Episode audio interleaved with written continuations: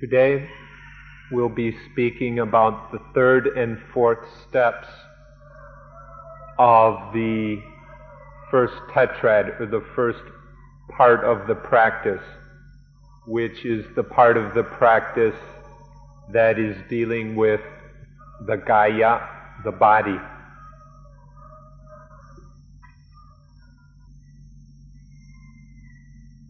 In this step three, there will be the awareness or feeling of all bodies. It, within the mind, there will be the, the feeling and awareness of all bodies while breathing in and breathing out. In the first two steps, which were discussed yesterday, when we practice these steps, it will become evident that the breath conditions the body, that the breath, the different types of breath, have a very powerful and direct influence upon the body. We begin to become aware of this in steps one and two, even though this is not the direct object of our attention. This isn't what we are specifically trying to do, but nonetheless, we begin to become aware of it. In step three, which we're now discussing, we take that awareness that has already been developing and we, we start to note upon this fact of conditioning, the fact that the breath, the different kinds of breaths, condition the bodies. And so in step three, we note this specific interrelationship, the influence of the breath upon the bodies. So this has been happening all along, but now we focus on and take this as our direct object of meditation. In doing so, we need to be clear that there are two kinds of body involved in this. There is, remember the word Gaya, which we're translating to mean body, that Gaya literally means group. So here we have two groups or bodies that are very important the breath body and the flesh body. We need to see that these are two different kinds of bodies the breathing and the, the flesh physical body of muscles, gristle, sinews, blood, skin, and all that, but particularly the flesh. So there are these two bodies and we need to see them distinctly. And then to see the interrelationship between them, the fact that they condition each other. These two bodies, the flesh bodies and the breath bodies,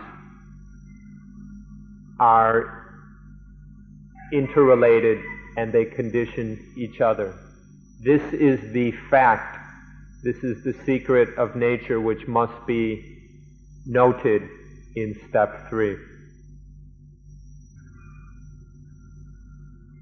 Now, when you hear this word body, always remember that it has the meaning of group as well. The original word the Buddha used was Kaya, and this word also happens, occurs in Thai and is pronounced Gai. Both Kaya and Gai have the meaning of group. And so when we're talking about the body or bodies, we're talking about groups of things, a group of compounded, of components which have been gathered together. The word body or group or Kaya does not only apply to the physical human form which we carry around or which walks around and we identify with it. This word Gaya or body can ap- apply to other things. For example, the word in Pali for the infantry, for the part of the army which attacks, is Gaya, is another kind of Gaya. And this word for body used for also a group of soldiers. And it can be used in different ways. So when we're in this step three, which is described by the Buddha as Sapa Gaya Patisangveti, which means experiencing all bodies.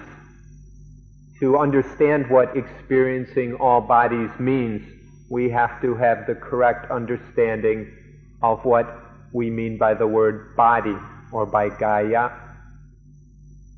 And the body or bodies that most specifically must be experienced in this part of the practice are the breath body and the flesh body. But the specific meaning, the, the, the real point of this step is not only to be aware of these two kinds of body, but to first be aware that there are these two kinds of body, the breath body and the flesh body, and then to see that one of these bodies conditions, influences the other body. This kind of knowledge has been happening since the beginning of the practice. We've been aware of the two bodies in some way since all along. And we've also noticed the influence between the breath body and the flesh body. For instance, as the breathing becomes more long and peaceful, then the flesh body will relax and there will be less stiffness and pain. This is something that we should have become aware of in the first couple steps. But in step three here, we make this very, very clear. We study this fact very closely. We focus upon it until it is absolutely clear. And then we will definitely have experienced the truth that there is the breath body and the flesh body and the breath body conditions, influences the flesh body.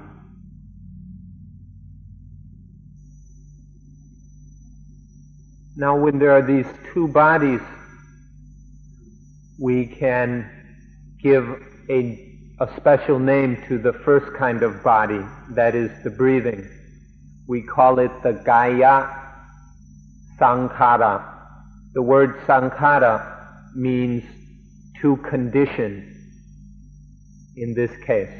So Gaya Sankhara, Sankhara means the body conditioner. So we give this special name to the breathing, that it is the body conditioner. The breathing conditions the body. The body itself is something which is conditioned it is the object of the conditioning. And so we have these three important aspects of the cause and effect relationship of conditioning. There is the breathing, the body conditioner, the body, that which is conditioned, and there is the process of conditioning that interrelates the two of them. And as this is seen very clearly and deeply, or we can say is experienced in the mind, this is taken as an object of the mind, and the mind makes this awareness, becomes very clear of this within itself. And then we see that the flesh body is dependent upon the, the body conditioner, that is, the breathing. This is seeing on a material level the, the truth of anatta, not soul, not self.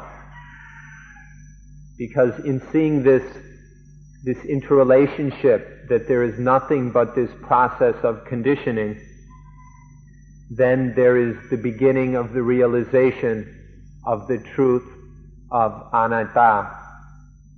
However, this is not the, the, the understanding of this truth of anatta is not the specific object of this step. We're just pointing out that even at this point, there begins to be some understanding of this deep universal truth.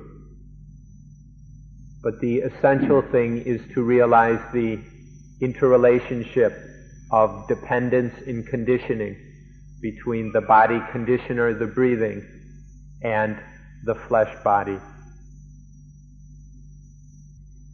We will take this opportunity to discuss the word sankhara, sankhara, a bit. This is a very common and important word in the Pali scriptures. And many people have a lot of problems with it because it has a few different meanings, very closely related meanings, but still quite different. And so we will explain these to you now in hope that that will be of use to you. This is has to do with the vagueness of the Pali language, and there's nothing we can do about that. this word sankhara can have three basic meanings. The first meaning is conditioner, conditioner, that which conditions. The second meaning is con- the thing which is conditioned, the conditioned thing that which receives the act of conditioning. And the third meaning is the act or process of conditioning itself. So the first two meanings are nouns. The thing which conditions something else, and second, that thing which is conditioned. The first meaning is the subject of the conditioning. And the second meaning is the object. And then the third meaning is the verb, which describes the act of conditioning itself. So there are these three different meanings of the word sankhara, and you need to be aware of all three. Because in spite of these three distinct processes or things, we use the same word, sankhara. So in summary, sankhara means one, the conditioner. Two, that which is conditioned. And three, the act of conditioning. Now, for this word sankhara, you don't have to study it in any books or in a theoretical way. That's completely unnecessary. You can study the word sankhara within this body right here. You don't have to look outside of yourself in any way to study the word sankhara. By studying the body itself, we will see that the body is a sankhara. The body is something which has been conditioned a variety of causes have led to this result, which we call the body. So, in this way, we can see that the body is a sankhara because it has been conditioned by various things, such as our parents or the food we eat. Then we can also see that this body conditions other things, such as thoughts, feelings, sensations, which are conditioned because of the body. Without the body, these thoughts, feelings, sensations, and whatever would not happen. So we can see that these thoughts, feelings, and sensations are also sankhara in the meaning of things that are conditioned. And then the body itself is the conditioner of those things. So we can see the body in one way as that which is conditioned. And then we can also see the body as that which conditions other things. So the body is both a conditioned thing and a conditioner. These are the first two meanings of the word sankhara. And then as for the third meaning, by watching the body, by studying it, then we will see that there is a constant process of conditioning going on within the body. And this is the third meaning of the word sankhara. So please learn this, the meanings of this word sankhara right here in this body. And then you will have a, a profound understanding of this, this, this truth, which will be very, very useful in you, in helping you to understand the most profound truths about life. So use the body to study the sankhara. Now in step three, we can completely study the sankhara.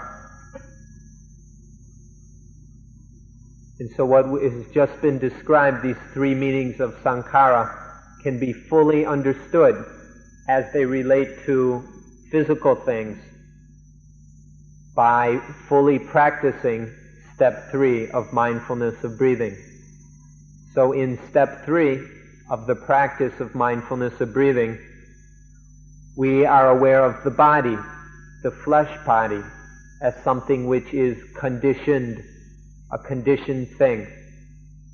And then there we see the breath as the conditioner of that flesh body. So there is the breath, the conditioner of the body, the conditioned thing, the object of that conditioning. And then we see that activity of conditioning which relates, which, which ties together the conditioner and the conditioned object of the conditioning. So in step three of mindfulness of breathing, these three meanings of the word sankhara can be seen completely. This will be conditioning of what we call the body. It's conditioning seen on the physical level. We haven't yet seen it on the mental level. And so this is the work that must be done in the mind. The mind has this work to do to see the conditioner, the breathing, the conditioned object, the body, and the process or activity of conditioning. So to see the three meanings of sankhara while breathing in and breathing out. This is the work which must be done within the mind. So in step three, there is the awareness of these three facts, these three facts of the three meanings of the word sankhara as they relate to the breathing in the body. These facts are clearly seen within the mind with every in breath and every out breath. When this, and this is the meaning of fully experiencing all bodies, the Buddha said that step three of this practice is fully experiencing all bodies. And this means for the mind to be completely clear of these three truths. The, the breath is the body conditioner, the body is conditioned, and there is the process of conditioning linking the two. This is the fact that these are the facts which the mind must be clear of, must fully experience with every in breath and every out breath. When this can be done, when the mind can note and be clear of these three facts simultaneously while breathing in and breathing out, then step three has been fulfilled. So, to summarize this, when it is clearly seen within the mind, when the mind is fully aware that one body can be controlled by another body, which means the flesh body can be controlled or directed or influenced in any way we want by the breath body. When this fact is completely clear, when the mind is absolutely certain about this, when this is being fully experienced, then we can say that step three has been successfully completed. So at this point, the, nef- the knowledge has been developed about this interrelationship. Now is, there is also the knowledge that tells us it is possible to control the body, to direct the body, flesh body, in different ways by using the breathing. And so now we have that knowledge and there is the ability to do this. We now possess, by completing step three, we now possess the knowledge and ability to control the body in a variety of ways. Now, the, the point of the next step, of step four, is, as the Buddha said, calming the body conditioner. That is the breathing. Calming the body conditioner, the Kaya Sankhara, while breathing in, and calming the Kaya Sankhara, the body conditioner, while breathing out. This is the subject this is the object of the practice of step four of mindfulness of breathing. Now note the specific wording of this, this step, calming the body conditioner. That means calming the breath body, using a variety of techniques and methods which we have learned about already from the complete and successful practice of steps one, two, and three. We will have a variety of techniques to experiment with and use in order to calm the breathing. And so in step four, the specific object of practice is calming the breathing, calming the body conditioner. As this is done, there will be very interesting and powerful results. First of all, by calming the breath body, as we've already been told, the flesh body will also become very calm, relaxed, and tranquil. And then as the flesh body becomes calm and relaxed, the mind will also become very calm. This is a very interesting point which will be perfected in step four, that by calming the breathing, the body is calmed, and in addition, the mind becomes very calm. So this is the first point to be considered in the practice of step four. Now, in the practice of step four, we have what can be called a skillful means or maybe a technique a, uh, excuse me, a technique, or possibly we could call it a trick, depending on how we want to translate the word or how we want to look at it. But for doing things, there are often rather crude and coarse ways of doing something. But we can also discover very fine, subtle, and refined ways of doing things. So now what we're talking about is that we have some very refined and skillful techniques or tricks to use in calming the breathing.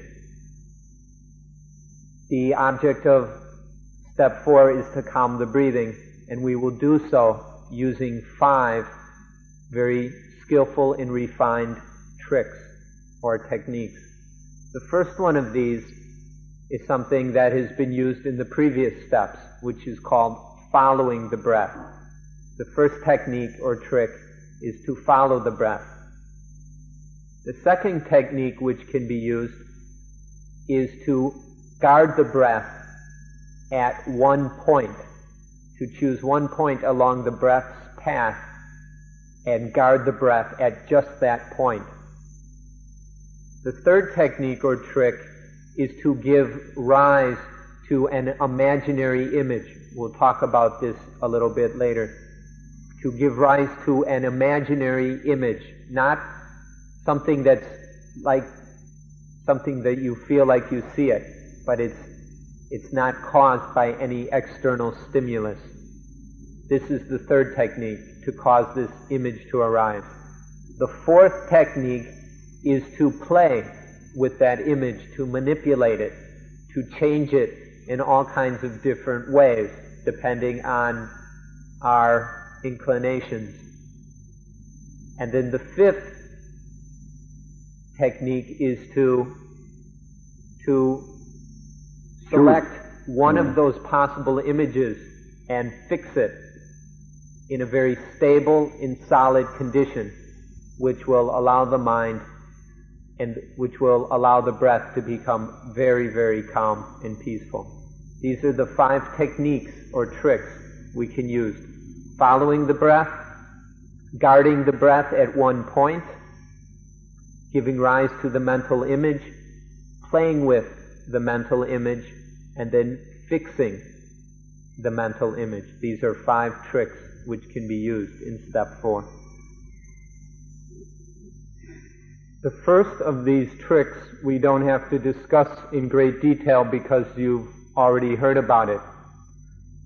This technique of following the breath or hunting the breath, chasing the breath in and out, has been used in steps one, two, and three. So now here at the beginning of step four, we just perfect this hunting or following of the breath. Once this can be done perfectly. Then we move on to the second trick.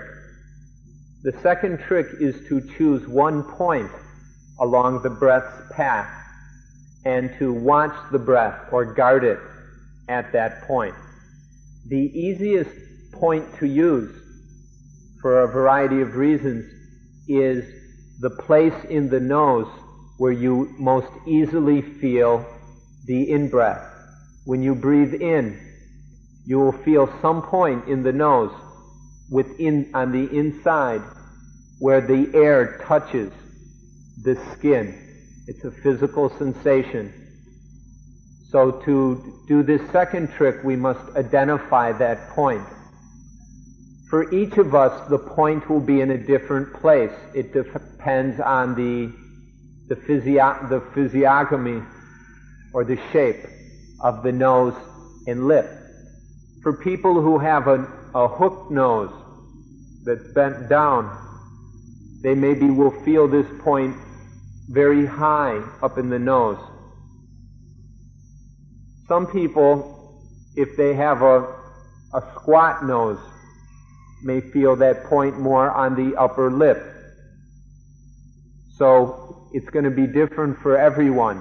It's not important exactly where that point is, but just that you find that point somewhere in your nose or maybe even on the upper lip where you feel the breathing. If you can feel this point by breathing normally, then that's, that's fine. If you can't feel it with normal breathing, then you can identify it with a few deep, a few strong breaths. Once you find this point, which should always remain in about the same place, unless the shape of your nose changes, then you guard that point. As the breath passes in and out, the mind stays right at that point and then watches the breath go in and out. But the mind no longer follows the breath. The mind has stopped following the breath and stays at this one point. Doing so is much more relaxing. And so this is a more refined trick than hunting or following the breath. When the mind must follow the breath, there's still a lot of movement. And so, after that hunting has been perfected, then the mind can stay at this one point somewhere inside the nose. It just stays there. And in doing so, the mind can become very peaceful and the breath is able to become even calmer. We can, let's back up a little bit to the very moment we began to watch the breathing. If one is observant, one will see that as soon as the mind begins to become aware of the breathing, the breath will begin to become peaceful. Just the act of the mind starting to be aware of the breath be, calms, calms the breath a bit, makes the breath a little more relaxed. So, in following the breath, using this technique, the breathing begins to calm down. Then, taking a, remar- a more refined trick, such as staying at this point in the nose, the breathing calms down even more. When this has been done, then it's time to use the third trick, which is even more refined than the previous two. This third trick is called giving rise to the mental image or creating a mental image. By mental image, we mean some object of the mind which appears to be visual, but it is not seen without with the eyes. You can close the eyes and you still see it. You can open the eyes and you still see it. It's very similar to a, an hallucination. But this is not something that comes out of who knows where, but is something that the mind can create by itself to use as a use as a trick, as a skillful means for calming the breathing. This mental image can have a variety of different shapes, which depend on whatever the mind wants to create. It can look like a candle flame, for instance, or it can look like a drop of water, or a spider's web in the sunlight, or a small cloud, or a puff of cotton, a wisp of smoke. It can look like the sun, or the moon, or different kinds of things. There are a variety of images which can arise and it will depend on what the mind wants to create. In creating this, the mind will create the image at that very same point that you have been guarding the breath. So in step two of guarding the breath at one point in the nose, then as concentration deepens at a certain point, the mind can create a mental image at that very same point. And whether the eyes are open or closed, the mind sees that image. But this is a kind of seeing that doesn't involve the eyeballs or the optic nerve. It's a mental seeing. And this is why we call it a mental image in trying to describe it. And this, this image can then be used in step to, can be used to calm the breathing. This is step three, creating or giving rise to this mental image. Now, once step three has been done, when this mental image or imaginary object has been created, then it is time for trick number four. Now, trick number four is to change or manipulate that imaginary object in a variety of ways. Since the mind created this thing in the first place, then the mind should have the ability to change it, to manipulate it, to play with it. So in step four, the mind starts to play with this. And in doing so, it calms the breathing. For this image to change, the breath must become steadily more and more peaceful. And as the breath becomes more peaceful, the image will change. And so this is involving a relationship between the mind and the breathing. And so in this continuing the process of step four of calming the body conditioner, calming the breathing, this image is changed in different ways, in whichever way the mind feels like it.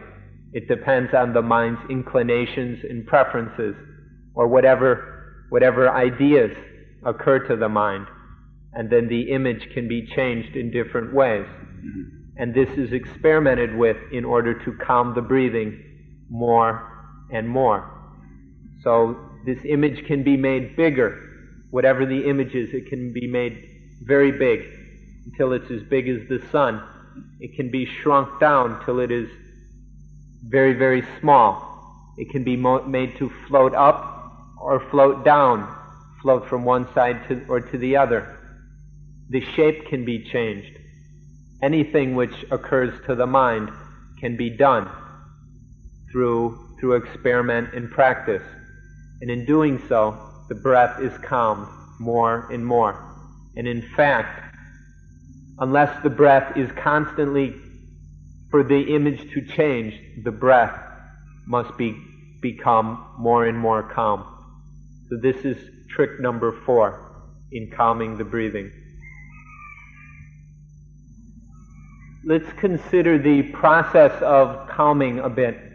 Remember that in step four, the object of the practice is the calming of the body conditioners. Also, let me point out remember, we're talking about the first four steps now, which have to do with the body.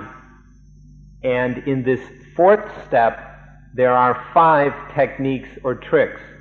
So I, I hope you can keep these numbers straight. So in step four, we're using these five tricks. The fourth of these tricks is manipulating the mental image.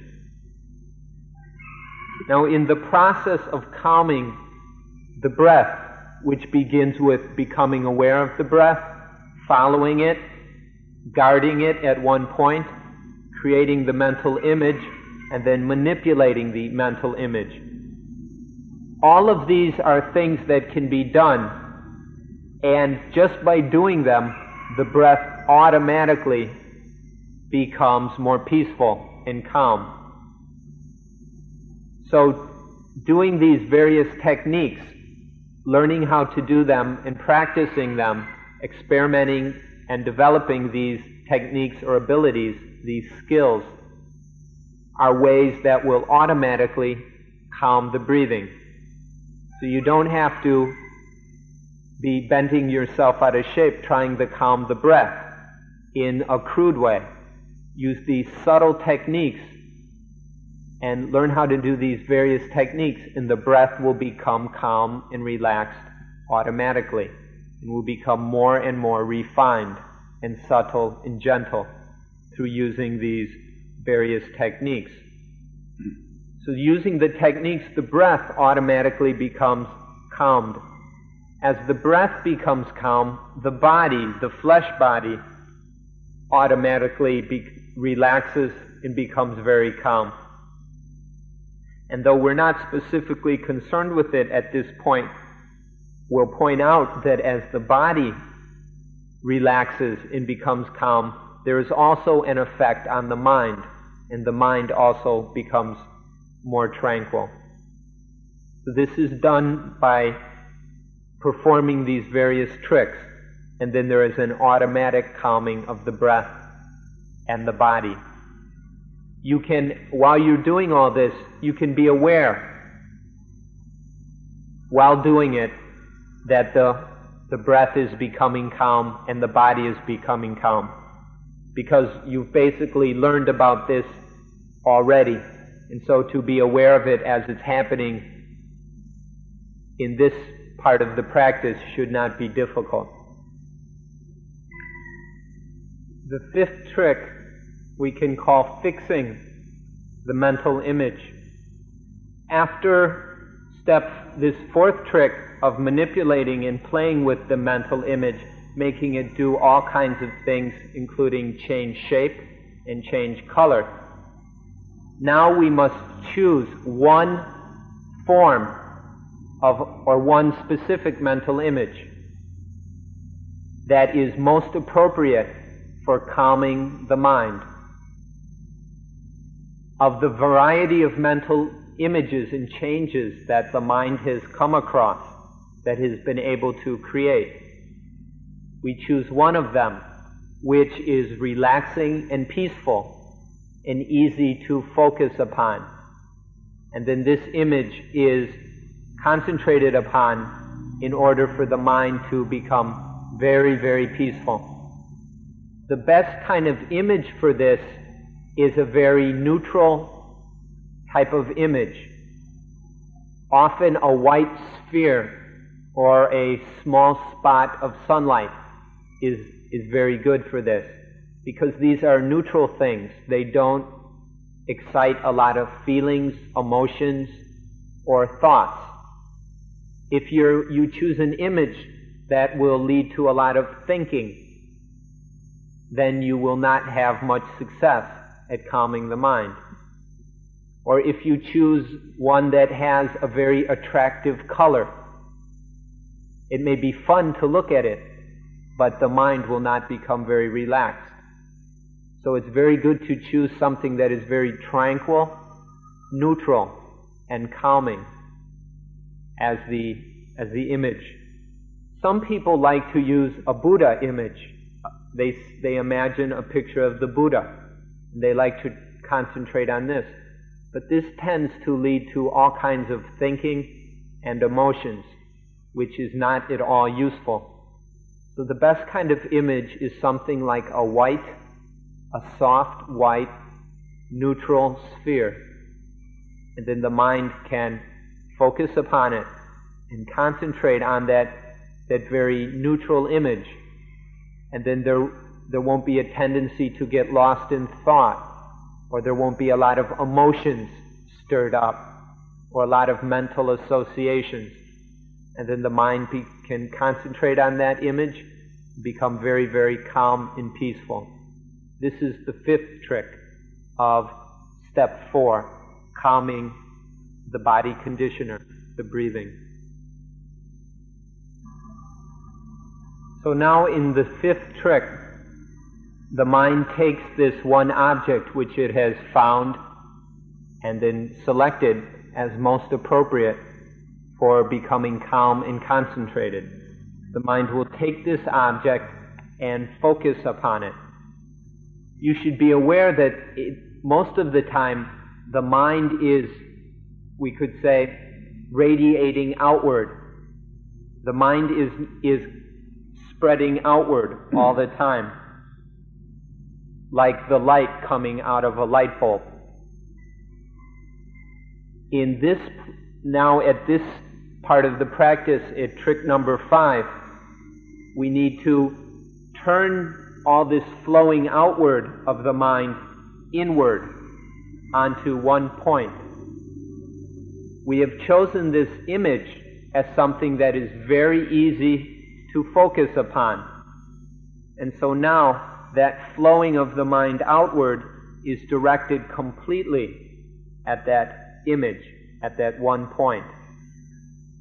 All of the mind's flowing outward, all of the mind's energy is directed at this one point. In doing so, we develop what is called one pointedness of mind, one pointedness of mind. when all of the mind is focused on one point or on one spot. This is done using that image. And so it must be a image that is easy to concentrate on and an image that is peaceful and not disturbing. If the image is in any way disturbing or agitating or too interesting, then the mind will not be able to direct itself and gather itself and focus itself on that one point. So in trick number five, the mind learns to turn that flowing outward all towards one point. And when this is full, done to its completion, the mind will become, will develop one pointedness the mind will have one pointedness on that mental image to the, to the degree that the mind only knows that object and is aware of nothing else. There's only the awareness of the object, of that mental image, which has been chosen for this purpose. When there is this one pointedness of mind, when the mind has turned that flow completely towards one point, so that there is no other object of the mind, so the mind is not wandering on anything else. This is one pointedness. One pointedness, then, when the mind has developed this one pointedness, we can say that the mind has reached the first jhana, jhana. This is a word that is translated in all kinds of different ways. Some people constant, translate it as the meditation, meaning that this is the first level of perfected concentration. It's also translated as absorption because the mind is fully absorbed into this object. I'll use the word absorption. Or I'll just use the word jhana, the Pali word. So in the first jhana, which ar- happens when there is one pointedness of mind on that image, there will be no thinking and no conceptualization taking place. However, there will be five activities of mind that will be happening within this first jhana. These five activities of mind are still relatively coarse and crude compared to the other jhanas, the second, third, fourth, and so on. But compared to the mind that most of us are used to, this is a very refined mind. But in terms of the jhanas, the first jhana is relatively coarse because there are these five activities going on the first activity, or what is usually called factor of jhana, the first factor of jhana is called vitakka. Vitakka is the noting of the object, whatever the object may be. This is the first factor. The second factor is vichara, which is the experiencing of the object, the scrutinizing the examination of the object, which is in no way conceptual or involving thinking. So these are the first two factors. When the mind is able to do these two things, it develops a feeling of satisfaction, which is a very pleasant feeling of being successful, at being satisfied at doing this. This is called piti. Piti is the third factor. And when there is piti, there is also a fourth factor which we call sukha, or happiness, joy, bliss. And then the fifth factor of jhana is one pointedness, which we've already described. So when the mind become, develops one pointedness of, when the mind has one pointedness on that object, and at this point we probably are still using that mental image. Then there will be the five factors of jhana.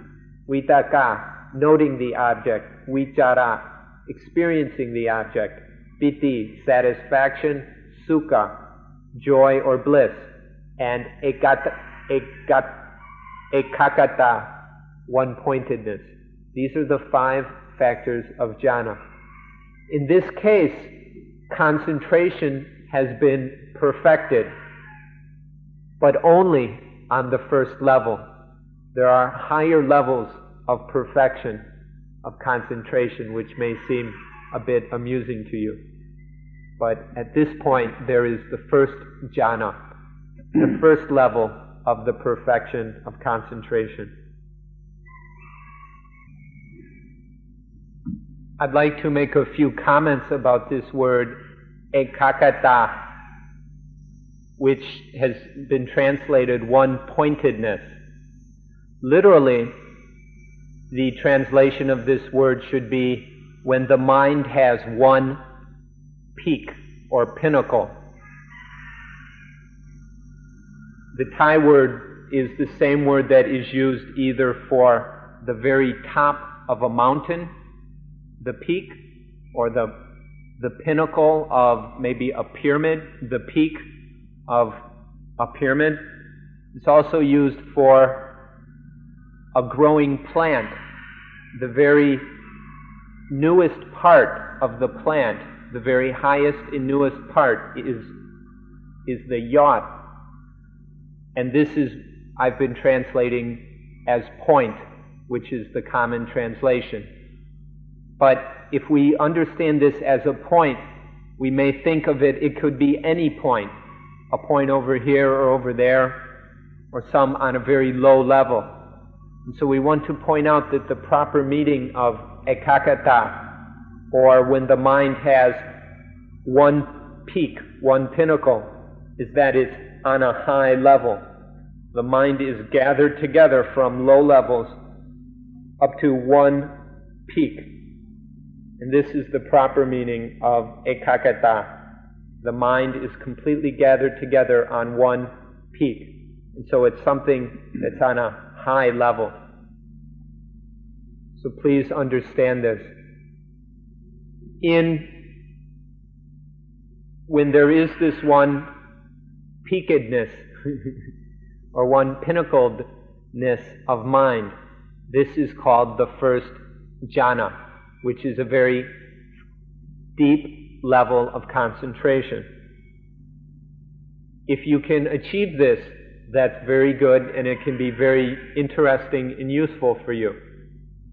And it's possible to concentrate the mind even further into the second and third and fourth jhanas, which are called the, the form jhanas. And then there are also the even more refined levels of concentration, which are called the formless or non-material jhanas. But regarding the practice of anapanasati, those very refined levels of concentration are not necessary. We only need to have a sufficient and appropriate level of concentration for to go on in the practice of anapanasati. So regarding step four, if step four can be developed to the point of one pointedness or one peakedness, very good. And you can take it even further if you wish. But what is necessary, please listen carefully, what is necessary is a sufficient level of concentration the level of concentration that is sufficient is when there is enough concentration for these for the piti and sukha to arise. I talked about the five factors of jhana. Before there is complete one pointedness, these factors will arise to some degree when there is, when piti contentedness or satisfaction, which is a, a very pleasant, exciting, energetic feeling. And then sukha, which is a more subtle, refined, happy, joyful feeling. When there are these two kinds of feelings arising, then there is sufficient concentration. When these feelings are clear enough, are strong enough for the mind to be clearly aware of them. This is a sufficient level of concentration to be able to go on to step five of mindfulness of breathing. So please be very careful on this point. It's often confused. I've just told you what is enough. If you want to go further than that, you can. But we have just described what is sufficient concentration. So now we've been talking about step four. Many of you might be wondering or thinking that this will be very difficult to do. Let me point out if you have been paying attention, listening carefully, then you will understand the proper way to do this practice. If you do the practice correctly, it will not be very difficult. However, if you do the practice incorrectly, then it may be very difficult. The point of these talks we have been giving is to clearly explain what needs to be done. Most of you are still at the beginning, working on step one, and you need to continue doing that until you have completed step one. But that doesn't mean you don't have to pay attention to step four. Because if you don't know what to do, then it's very difficult for you to do it. So we're giving as clear instructions as we can so you will understand the proper way to do this practice. If you follow the instructions correctly, if you've been listening, then it will not be so difficult to do the practice. But we don't know if you are going to follow the instructions or not. So to be able to do this might take three days, three weeks, three months, three years, or who knows how long.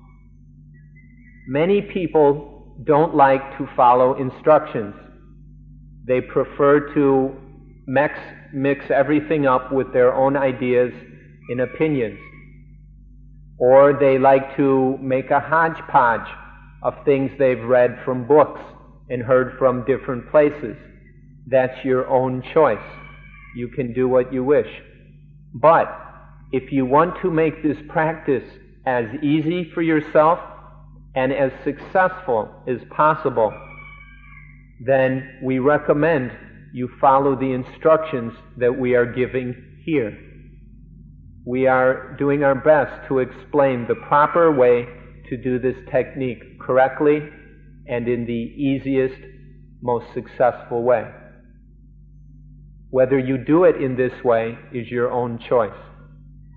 And so, whether it is difficult or easy is essentially up to you.